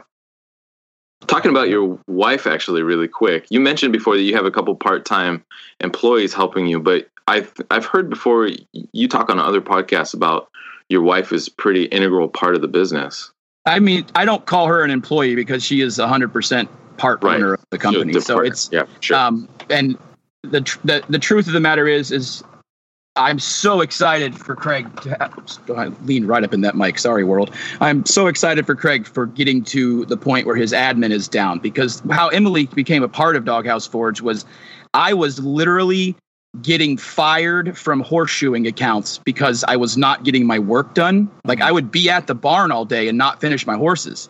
And it's because my phone was constantly like email about designing this. And you guys know how long those things get. And she does all of the customer service. She does all of the custom order design stuff. We've been doing it long enough now that she'll ask me about like a color. Can I hit this again? Um, you know, or is that is this is this a whoops and it worked out, or can we repeat this? You know, very very few questions that she has to ask. We have, she's got our our prices are all done on a blade inch situ, you know sy- system so there's it's just a matter of doing the formula and it made it where i can just make knives and shoe horses and focus on Wow. my invent there's still a lot of admin and inventory and materials purchasing and and, and prepping and, prep, and prepping but to not have that is so key to being successful I, at least for me because uh, jeff's got got tony you've got your wife mareko so Yeah. craig you got to you got to get an assistant man you got we got to well, get my you an wife. assistant. My wife is what does just as much as I. Honestly. oh okay Yeah, yeah. I did not know that. I thought she was so busy with her own success. Well, yeah. I, I steal as much time from her as I can, basically. Gotcha. Yeah. Got it. Got it. If, if you don't have it, you have to. I don't know what to tell you. I failed. Yeah. That's the bottom line. When I tried to do it all by myself, I failed. I, I was Hmm. literally ruining my my my careers, both of them. I wasn't efficient in my emailing. I wasn't efficient with my shoeing. And at some point, Emily realized it, and she's like, "I literally was a manager for a retail women's clothing store. If you need customer service, there is nothing these knife people are going to throw at me that will even phase the crap that I've dealt with Oh, at a yeah. woman's sure. retail clothing store. And I was like, you know what? You're so right. And then the minute she took over, it took us uh, six months to a year to really get our system to where it's just foolproof, but it's it's worth it. Got to say, it's worth it. I envy you all and not envy you all at the same time because I really wanted a separation between my home and my business. So I, I, I my wife and I get along. We've been together 25 years, and she's awesome. She's incredible. She and I ha- I have different mindsets in terms of like what she does for a living. She's in healthcare. She deals with really intense situations. I I just I like to I would like to separate our business and personal together, and I don't think that she and I would do well together. Um, so, I, with that said, it's I'm envious that you guys can have this relationship where you're you know you're counting on them for the business, and then kind of separating yourself out when it's all over. Because I I, know that my wife and I are like my wife and I are like literally like Larry David and Mrs. Larry David. So we're like we're completely 100 percent ugh, I don't want, and it's over. We don't, I don't want to talk about this anymore. I, know that it, I know that it would, we'd be making personal decisions as a, dis, uh, we'd make decisions based on our personal finances versus the correct way to go about the business. So with that said, hats off to you. Yeah. Well, without Well- sounding too much like a, like an '80s ballad, I, I I can't see where sort of my life ends and my wife's life starts. Everything is all as one because we live here in a very remote area, and where we you know we both work from home. And we, sh- you know, we share looking after the the twins together. So everything we do is always hundred percent. We're always together, always in the same house. If we go out, we go out together. We're always in the same place. So Yeah. yeah, we're, I think we're just very fortunate that we're with those kinds of people where we either of us would struggle without the other one because we're so involved in each other's lives. The original intention with Emily was she was going to help me until I could figure out how to either hire somebody or I could figure out, you know, we could get big enough that I could have an assistant or a, an actual manager. Because what hmm. I think most of us knife makers need, and you, most of you guys that are have egos are not going to like this. What most of us needed are managers. If we would have a manager that told us what to do in our knife shop that we were accountable for, we would this industry would fly. It would fly. Well, It's because we sit around and we're self-employed and we we are in charge of our own production. And some of us are good enough to keep up with it, but uh, myself included, ADD kicks in. If I had a manager, that's be what happens. Well, that's very interesting that you make the dis- distinction of, as a manager because when I approached Tony, my business partner, I knew that I needed to. I knew that it was going to be tough in the beginning, and we weren't going to be making millions of dollars, and that I needed to ha- I needed to offer something to him that was more uh, less of a paycheck and more of a stake in the business. So when I approached him, I said, I don't want you to be my employee. I don't want you to be my manager. I want you to have a stake in this company. I want you to grow with this company. I want this to be part of your company, which gave him much more of an incentive for us to, you know, to deal with the growth of this company. And, and it's changed. It's this is the best decision I ever made because I feel like he feels he feels the stake in this system grow this company growing, which is different than a guy just clocking in and clocking out. Yeah, he's got You to know, buy in think- both emotionally and financially. Yeah. I, it wouldn't have worked. I wouldn't have been able to. I mean, he's been with me for almost five years. It, I would for four years, five years. It wouldn't have worked if I just said, "Here's, you know, you, you know, if you know, you you do this, and then you know, you report to me, or or uh, he, there wouldn't have been any interest. I mean, he and I talk every other day. We sometimes we have talk. We talk on Sundays, and it's like, and it's because we're into it, and he he we, we he believes in it, and he also has a stake in the company, because it just wouldn't have worked any other way. Know, with, with Emily, it was intended that she would be replaced by a manager. But what ended up happening, because she is an artist and she's passionate, is sh- and she's proud of the work she does, and she can't help it. And that's what a lot of us are. We can't help it. So she took it and she made it her own. And now there's no chance in hmm. hell that I can possibly replace her because she's so Well, she's- integrated in how the system flows that you can't teach it because it's now it's she can she can convey that passion and and like Craig was saying that stake in the business like you know she has that emotional connection when it's emails I realize it's just text but that energy goes with it. And she can move more custom orders she can she can do more than i ever could because she is passionate about that part of the business. But your marriage is tied. Her, your marriage is also tied to the success of Doghouse Forge. sort of. That doghouse forge got to be a problem for us in 2016 we were doing too much. It was one of the first years that we like exploded in our volume and she exploded in what she had to do it would the, the, the stresses of when you explode in volume you start spending a lot of money on materials to create that volume and that gets very stressful when you are like i said before new at all of this so we had to make very hard and fast rules and the one thing that I we we break this rule on occasion, but we are pretty darn strict about it is that when I come home, we don't talk about Doghouse Forge. at-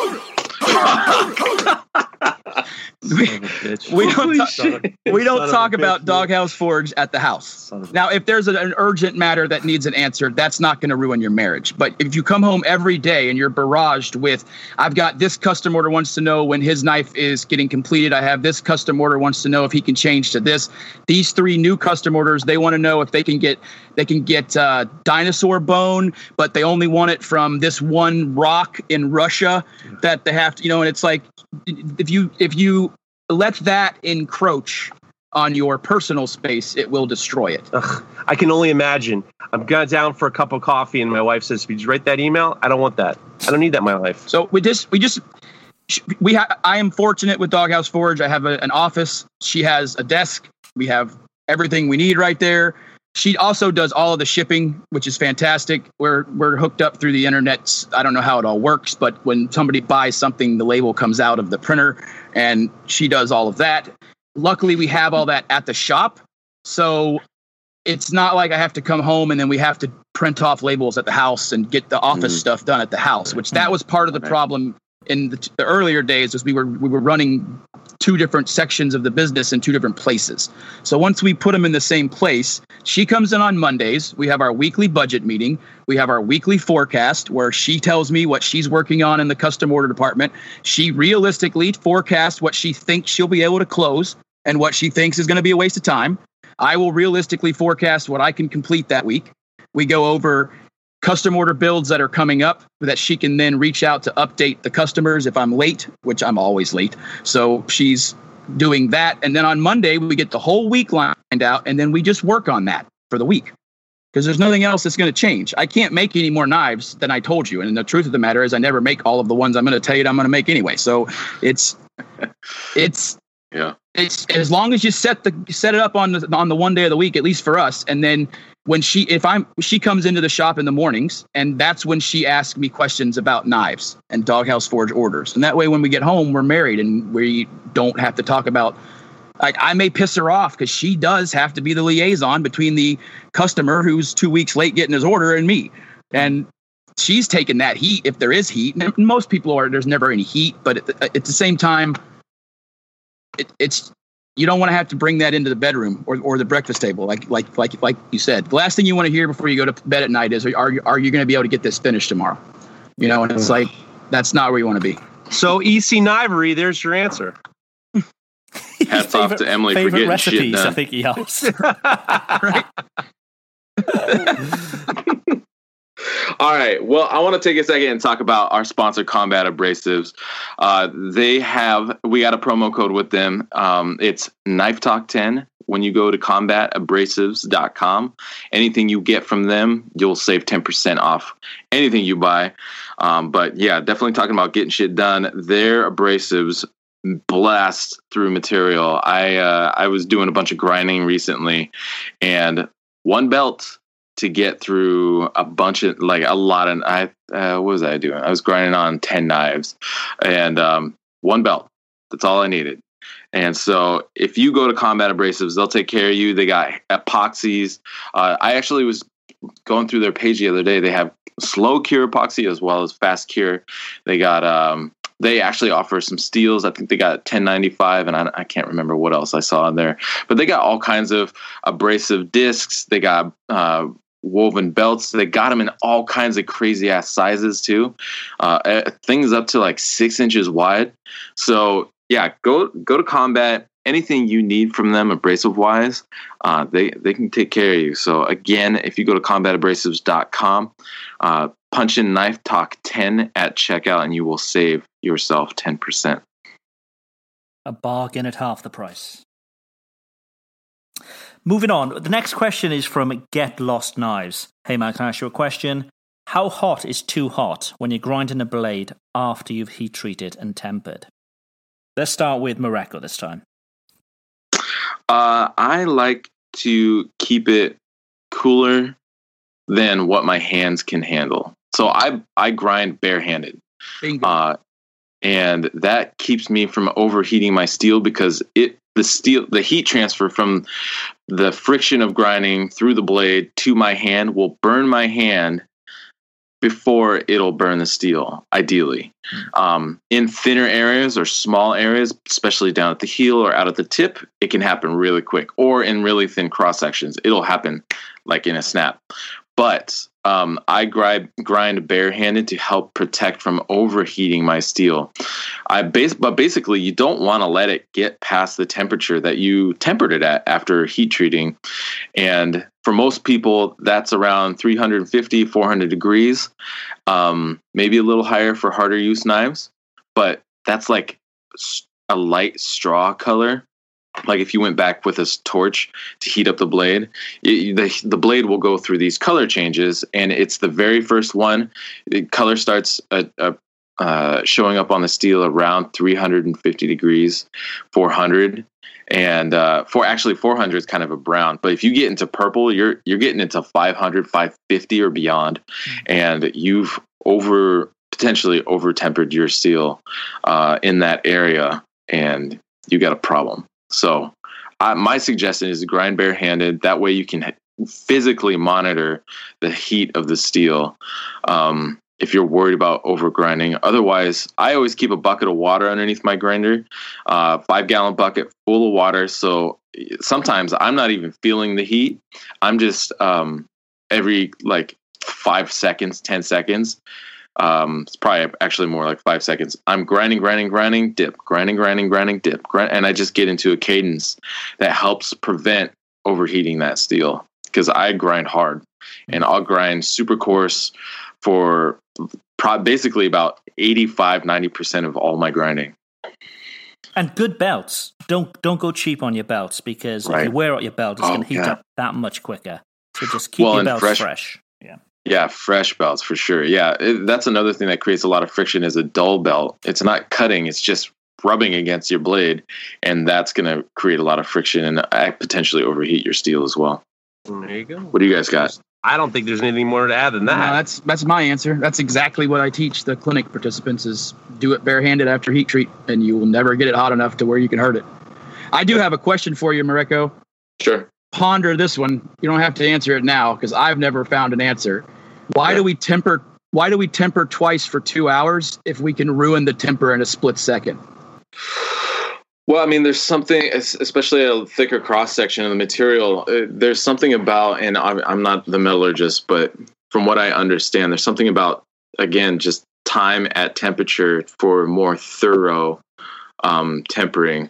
Um, but It'll and, definitely ruin the temper if you spike one. And I mean, you go to sharpen it, and mm-hmm. you're going to see where you oh, turned oh, it blue. It, it's going to dip, and then you might yeah. you're, you're, never going to get an even edge.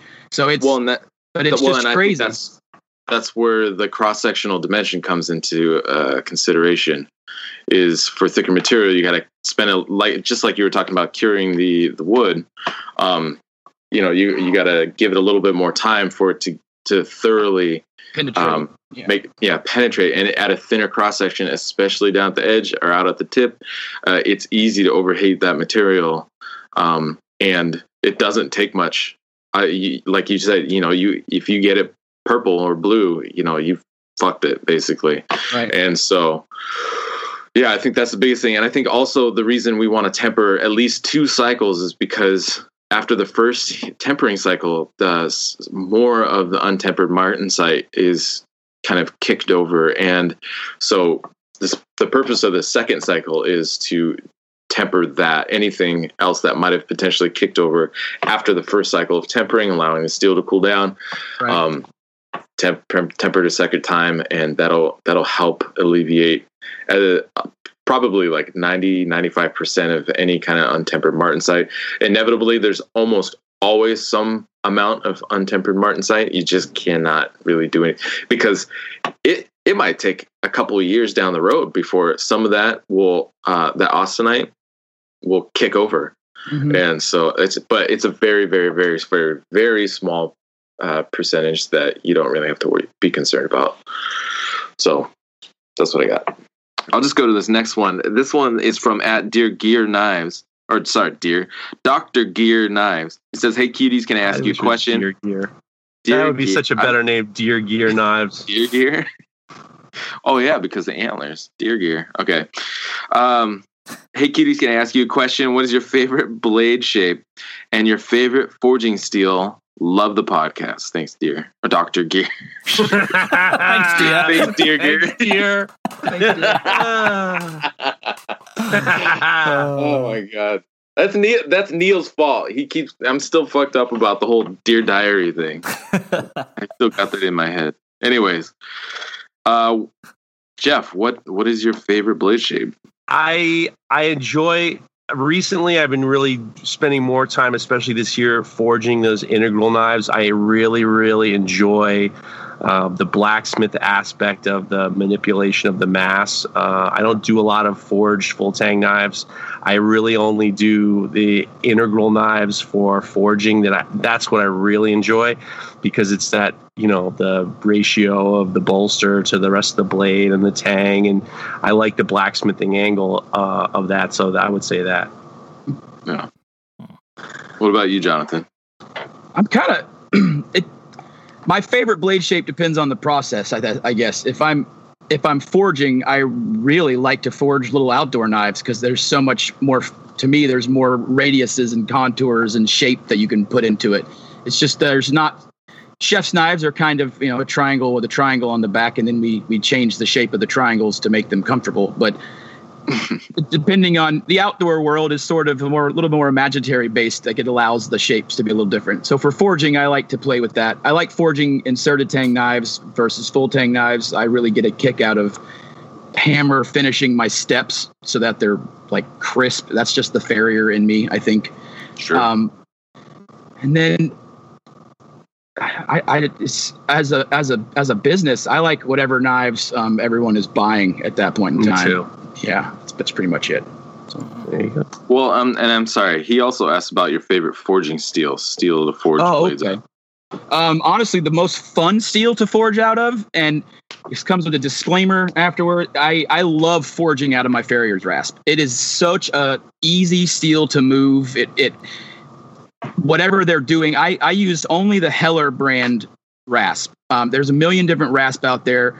They're not all going to be the same quality. I broke one open and showed Jeff one day, and it's got better grain than knife makers will probably achieve, achieve in their shops ever. Like it's insane. So Sure. you got to have certain that one brand will work, but it's that is such a nice, easy steel to forge. You get the cool texture of the blade, uh, or, or just in the project, and then the, my least favorite thing to forge is 52100. Every, everyone can take that and go forge on a power. Oh, Yeah. It's a rock. That shit just- does not move nicely. it work it work hardens every time it cools down. So every heat it gets harder and harder and harder. Jeff, do you have a favorite steel you like to forge out of? Um, I've been doing a lot of 1084. I like 1080 Sure. forging 1084. Uh, actually, I had a really good time forging a piece of Damascus from Bob Rankin. I was kind of surprised at how easy it forged, and I was also the piece of uh, Damascus I forged uh, before I went to uh, Barcelona was super super soft and easy to forge. Really kind of it was really nice to forge. So I would say that those guys. I don't really I don't really fool. I don't really.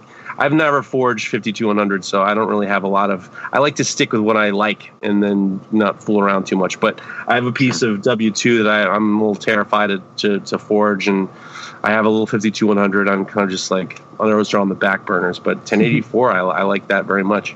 Yeah, that's a nice one. It's a good forgiving Yeah. steel. It really is. It's a good balance. 1095 gets gets a little hard to move, especially if you're early in your hammer control. Right. 1084, it just soft enough to where it'll give you that little little kick. Yeah. Well, I gotta say that my favorite blade shapes. If, I mean, I like my uh, the chef's knife style that I do is uh, it's kind of a blend between a European profile and a um, and a Japanese uh, Gyuto edge geometry or edge profile. Uh, I like a little bit less belly in my chef's knives. Uh, so when it comes to knives, that's definitely one of my more favorite. If I'm going to talk about non-chefs, I'm gonna, I really like the curves that like the DeRochers and and J, uh, Jason Knight get in their kind of recurve choppers. And uh, when it comes to forging, those are actually a lot of fun to forge, and it's just a wicked result. I mean, it's a badass looking blade shape, um, but they are a lot of fun because there's a lot of contour going to it.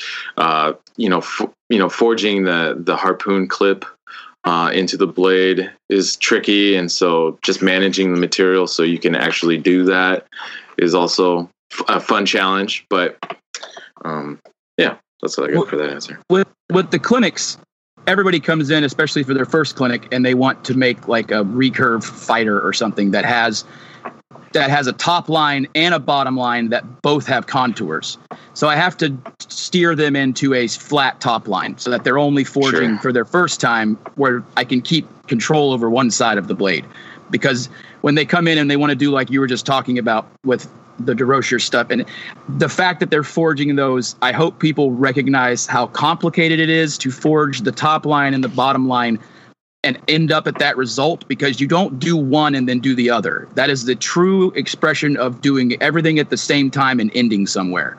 And that takes forethought. It takes a lot of discipline and it's it's something to be respected. Yeah. Well, What about d- you, Craig? I don't forge. I'm a very proud stock removalist. Um, but if it's if it's a carbon steel, my chosen steel is generally 52 100. Um, if it's stainless, I really really like the Sandvik steels. So either the 12C27M or the 14C28N. Um, they're just really clean, really really nice nice to work with. Um, and regards to shape, um, you know, all my knives they're, they're, they're full tang, whether it's the steak knife or a chef knife, they're they're full tang. But regards to a chef knife, it would definitely be you know the typical sort of European, not quite a French style, not quite a, a German style. Whereas the the French is generally it's sort of pointier. The German's got a bigger belly. Mine sort of in between. But, but but if you're talking about chef knife shapes specifically, I can recommend two really good books actually. So the first is Knife by Tim Hayward, and it goes through all the different shapes and you know, the advantages of different different types of knife, that kind of thing. And the second one is Sharp by Josh Donald of uh, Bernal Cutlery. Um, again, very similar book. They'll have lots of manufactured knives there, and they'll explain why the shape is the way it is and all that kind of thing. So, yeah, if, if you're unsure of, of a shape for yourself, I'd say take a look at both Knife and Sharp. Two great books, and they've got lots of really good examples. Well, well, well. This part of the podcast is sponsored by New Jersey Steel Baron. Well, they sponsor all of it. So the New Jersey Steel Baron is an awesome company. We buy all of our steel from. And while we're here, Jonathan Porter is here directly for the reason of he's going to the New Jersey Steel Baron. So do you want to just say a little bit about the New Jersey Steel Baron? You know, you can buy it blade steels from a few different places. But what it comes down to for me is they literally are their own little family world there. And if you run into those guys at Blade Show, like you're gonna know that these are the Steel Baron guys because they're a community, you know, and they treat me like I'm a part of that little world. And that feels great to know that when I need something, I have a friend that's selling me my stuff. I'm not just buying it off of the internet, you know. And I realize a lot of times I don't need something to where I have to make a phone call. I get that you can buy stuff, but it's so nice to have that personal connection. And that's something that we just don't get in that kind of business. The fact that they're a steel supplier and they're this personal is just completely like ironical. I think that's the Right. right way to look at it. Fine. They- They should be they should be like tough and coarse and mean and you, you should be afraid of them, you know? Like they're steel barons. They shouldn't be the the super super cool chill dudes that they are. So, I don't know. The blade steel aspect of it, it is better steel. There's no way around it. I've used some of the other ones. I've used the biggest company that sells the steel, and I will tell you without any doubt that your blade grain quality will be the best using their metal. Bottom line. There you go. And not to mention, they also do water jet services. I just got a pile of uh, my Bandito knives got shipped. I get all my oyster knives cut from them. Um, the they're great. And look, Jonathan drove from Florida 18 hours to load up his truck for steel to bring down to to uh, back home. He, that's where he asked when we when we leave this podcast. He's going to go to the New Jersey Steel Baron, hang out with them for a minute, and drive all the way back with his truck filled with steel. So go to New Jersey Steel Baron. They're working on their website. They're a great uh, company to sponsor, and that's it. I mean, uh, I mean, they're they're good people, and you and they and they'll you can create a relationship with them, and they're great. Yeah, Pete cuts between 500 and 2,500 knife blanks for me a year. So that is a huge. Twenty five hundred. Not that this year is, is going to be closer to like 750, but next year is going to be Holy probably 2,500 or so. So Oh my that is a that is a that's a relationship that I want to have with somebody that I can trust, but I can also work through things when there's problems because that should just be a testament that if I'm willing to give them this much business and trust them with it, they in turn have never let me down and they I would not be Doghouse Forge if the New Jersey Steel Baron has not been in my corner because they take care of me at every step. Truth truth of the matter. There you go, New Jersey Steel Baron. Craig's Community Showcase. That part of the show where we like to give a shout out to another maker, another product, or wherever it is that we um, that we really like ourselves. So I'm going to kick things off and go straight in with um, Instagram user Owen Bush Bladesmith. Um, he makes these amazing, amazing kitchen knives. He makes, he also makes swords and uh, like saxes. He makes, he makes lots. Um, but he does this like really sweet Damascus, um, and it's this this feather pattern and he, you know, a war style handle on the knife. It's it's just fantastic. Go take a look at his Instagram, Owen Bush Bladesmith. He's based in London, but his work is just phenomenal, phenomenal. Go take a look, Owen Bush Bladesmith. Is, is it me next? He, yeah, yeah. Okay, okay, sorry. All right, so this week I got Ty Tonelli. He is Duclaw underscore knives on Instagram. He's a young guy I met actually for the first uh, first time I think three years at Blade Show. Uh, three years ago at Blade Show, I met him. He's based out of New Orleans, Louisiana. He's uh he's a r- really nice kid. He's doing some really great work actually, very creative. He's definitely doing it in kind of his own style. He did this thing the other day. I'm looking at it actually right now, where he did a uh, a resin casted uh, bat skull in the handle material. Um, super cool look. Just this, the concept is such a neat idea, and um, I've actually my sister does a lot of jewelry and she does these resin casted beetles and and all these other kind of insects and I always thought that would be really cool. And I saw it in his handle. I was like, son of a bitch, he did it first. Um, but anyways, go check him out. He's a young guy. Uh, he does really great stuff, and uh, I'm proud to know him. And uh, so yeah, Duclaw knives. Give Ty some love. He just did a uh, Instagram story where he was bicycling his box of combat abrasives Nice. uh, this past week. Is that on- who that was? He was on his bike. I loved that was the most amazing video I've seen this year. he was biking with the combat abrasives on the on the on the front uh, handlebars. Holy Well, I- shit. Yeah, it's a Oh, little sorry, go bit ahead. like no, it was a little bit intense. I mean, it was just like, all right, well, there you go. You're gonna, you know, let's hope he didn't get hit by a car. You know, Yeah. I was him. just I was just looking at his stories right now. He's got a uh, I won't do that again. I think waiting to happen, but he, it's a picture of his hand and a table saw in the background, and just the tiniest little bits of his middle two fingers. It looks like he caught on the table saw. Oh no. Anyways, sorry. Duclaw. Ty. Duclaw's Duclaw's Duclaw's a good dude. You gotta watch it. Yeah. Doesn't have any dew claws anymore, though. uh, I like to give a little love to this Australian uh, journeyman smith. His name's Jackson Rumble, uh, Rumble underscore knives. I actually just saw him this morning. He was doing an, uh, he does a lot of keyhole, uh, integral knives.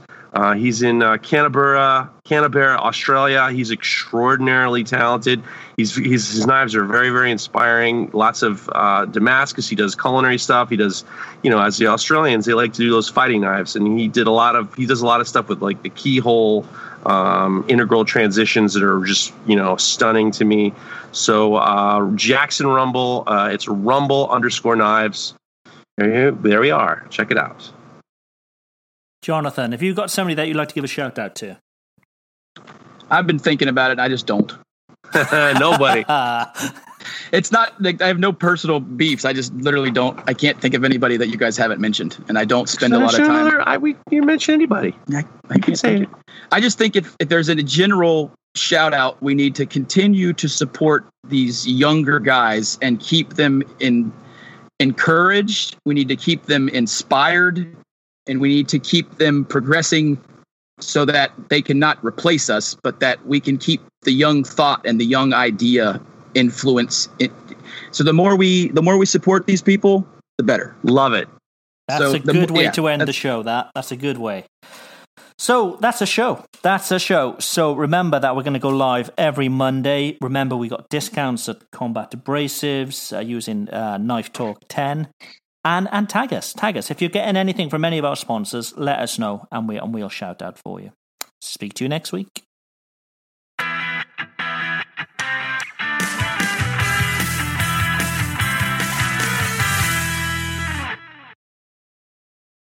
Save big money and transform your home with new appliances now at Menards. We offer the lowest prices and the largest in stock appliance selection. Ready to take home today. Check out top appliance brands, including KitchenAid, Maytag, Whirlpool, Amana, and Criterion. Upgrade your home and save big money on new appliances at Menards. Shop our entire selection of appliance options online today at menards.com. Save big money at Menards. When you need mealtime inspiration, it's worth shopping Kroger, where you'll find over 30,000 mouthwatering choices that excite your inner foodie. And no matter what tasty choice you make, you'll enjoy our everyday low prices, plus extra ways to save, like digital coupons worth over $600 each week. You can also save up to $1 off per gallon at the pump with fuel points. More savings and more inspiring flavors make shopping Kroger worth it every time. Kroger, fresh for everyone. Fuel restrictions apply.